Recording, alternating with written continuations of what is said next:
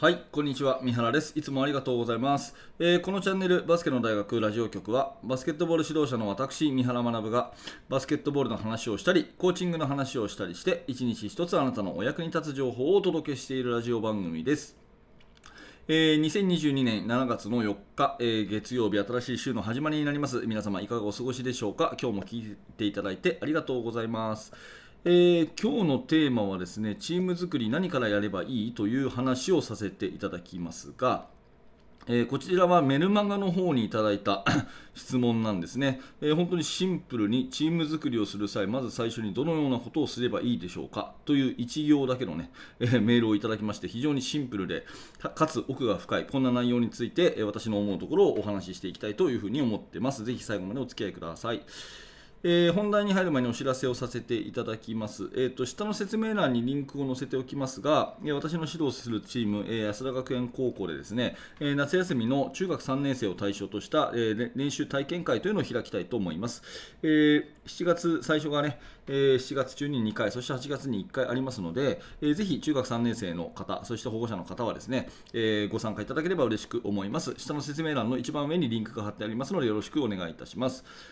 それともう一つは指導者向けのメルマガ講座ですね。メルマガの方は完全無料で、えー、バスケットボールの指導に役に立つ内容を2日に1度あなたにお届けしているサービスです。えー、ぜひこれを機会に下の説明欄のからメルマガの登録をよろしくお願いいたします。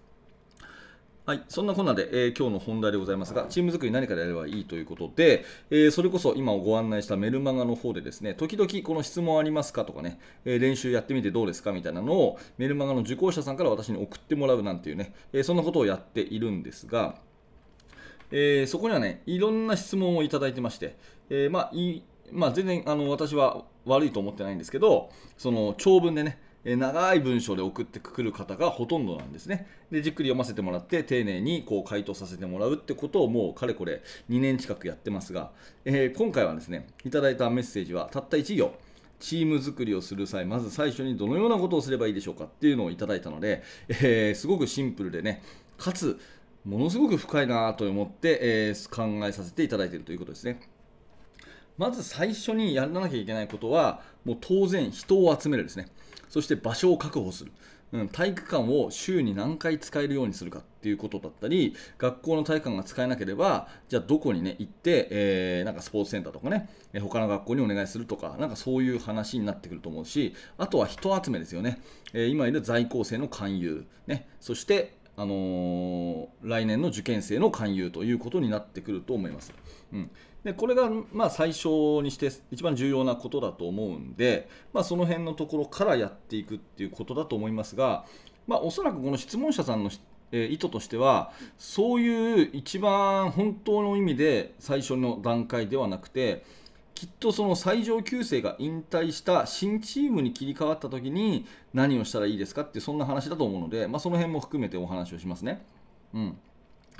まあ、よく言われることですけど、まずはね、あのー、目標を決めることじゃないかなと思います。で目標も2つ用意するっていう形で私はよくね生徒たちにはミッションとビジョンという言い方をするんですけども、ま、ミッションっていうのは使命ですよね何のためにバスケをやるかっていう話ですミッションは使命ね。えー、で私のチームではボトムアップ理論を使っているのでもう先生からの指示命令だけでねバスケットを表現するっていうそういうチーム作りはしてませんので、えー、ボトムアップ理論っていうのはもう人格形成あり方なんだと、ね、人作りなんだよ人間性なんだよ。分かりやすく言うと皆さんが成長するためにバスケットを使ってるんだよっていうそういうような話をします。だから皆さんのミッションは使命は人間的成長ね。そして応援されるチームになると。いうそういうね子どもたちに分かりやすい言葉で落とし込んで、まあ、あの難しい言葉というか具体的な言葉で言うと倫理観道徳心ある人間力の形成っていうことになると思うんですけど子どもたちにねキャッチーで分かりやすくするためには、えー、成長をすることがこのバスケット部の使命ですとあなたたちの成長ですと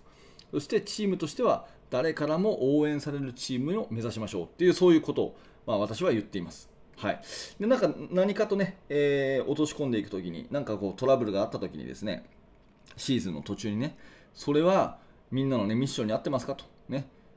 あのあなたの成長のためになりますか？っていう話だったりとかね、あとチームのそのいろんな、えー、立ち振る舞い、いろんな行動、まあ、プレーも含めてですね、の時に、それって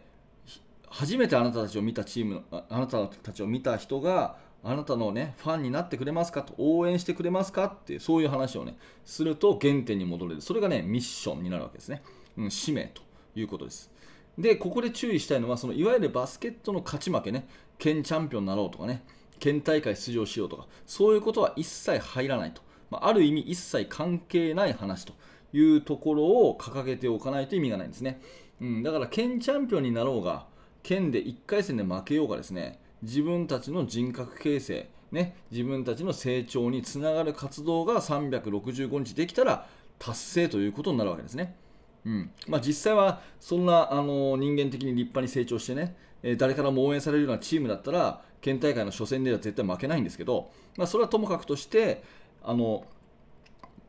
その競技結果じゃなしに自分たちの過去の自分との比較においてどうかっていうところがそのミッションになるわけですね。うん、で逆に言うとこれは完成がないと、うん、もう期日も区切れないと、ね。えー、完成がないと。もうある意味死ぬまで追求していくそういうテーマ。みたいなもんですよね。例えば挨拶返事後片付けとかね。これ3本柱とかでやってますけどこういうところって挨拶とか返事とかって間違いなくレイアップシュートより大事じゃないですか。ね競技経験がなくなっても死んでも大事ですよね。うん、っていうことを考えた時にその大きなくくりのところをもう生涯かけて磨いていこうよっていうそういうマインドをもうあのつけていくというところでミッションっていうところがやっぱり大事になってくるかなと。こういうものをやっぱりねあのまずは先生がトップダウンでこう落としていってこういうことでね、私が監督でやってる以上はここを大事にするんだよっていう話をドーンと落としていってあげるっていうことが大事かなと思います。一方でビジョンね。ビジョン。ビジョンっていうのはミッションに対してビジョン。ミッションというのは使命ですね。目的。これに対してビジョンというのは目標ですね。まあ、こっちが要はですね、その競技的な結果ということになります。チームで言うと、ね、あの6月の大会に勝って県チャンピオンになるとかですね、10月の大会に勝って、えー、県大会出場するとかですね、そういうやつですよね。うん、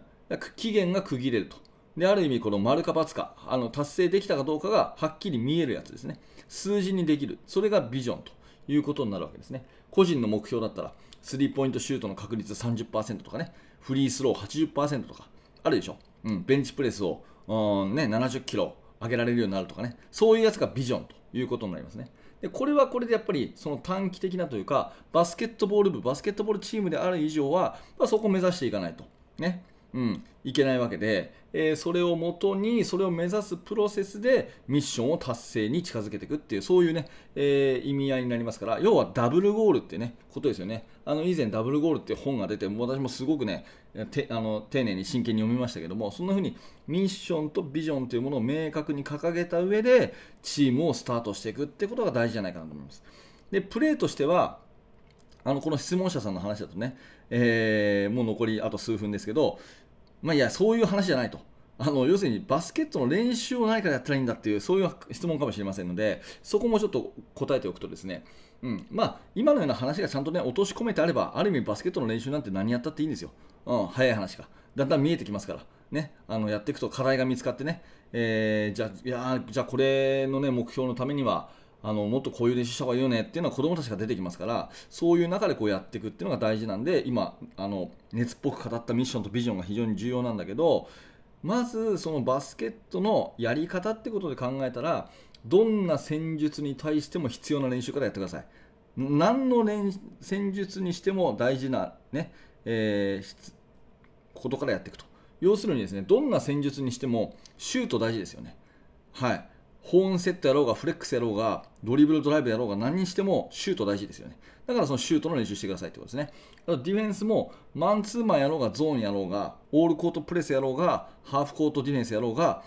1対1大事ですよね、うん、そのフットワーク大事じゃないですか。そういうところからやってって、えー、基本的なところをやった上でゲームをやらせていくとそのチームの特徴が見えてくる。ここはもう指導者のね見抜く力が大事です。ああこのチームはねこういうところ例えばあのリバウンドルーズボール結構強いなと。そしたらもうプレス系の,、ね、あのすごくディフェンスに重きを置いたチームにしようとかですね。あと得点乗るときにこの子はやっぱりこのポストプレーうまいなと。ここを伸ばしていこうとかね。そういう選手に合わせたチーム作り肉付けしていくっていうことを指導者がやっていくためにも最初は何の戦術にも関係ない基本から練習していくっていうことをですねやっていけばいいんじゃないかなと思います。はいということで、えー、チーム作りをする際まず最初にどのようなことをすればいいでしょうかというね非常に大きなくくりの質問をいただきましてありがとうございました。私なりにこういうことを聞きたいのかなという想像力を働かせながらお話をしましたけど、えー、ぜひ伝えたいのはですねミッションとビジョンのダブルゴールここのところですね、えー、あのこう概念的な話なのでね、えー、ちょっと腑に落ちないという方いるかもしれませんが、ぜひあの繰り返し繰り返し今回の会話聞いていただいてですね、えー、腑に落として子どもたちに伝えてあげてください。えー、そんな風にね、お役に立ってくれれば嬉しいです。はい、ということでありがとうございました。えー、この放送はですね、えー、毎朝毎日放送してますので、今日の放送が面白かったと思った方は、ぜひチャンネル登録のボタンを押していただきたいというふうに思います。えー、次の放送でまたお会いしましょう。え最後に、えこのチャンネルのね、YouTube メンバーシップの方では、あの現在進行形で私が手掛けている最新のチーム作りをもとに、え音声講義、え30分ぐらいのものを2本、え毎週配信しております、え興味のある方は下の説明欄から YouTube メンバーシップの方をクリックしてみてください。よろしくお願いします。はい、最後までありがとうございました。三原学でした。それではまた。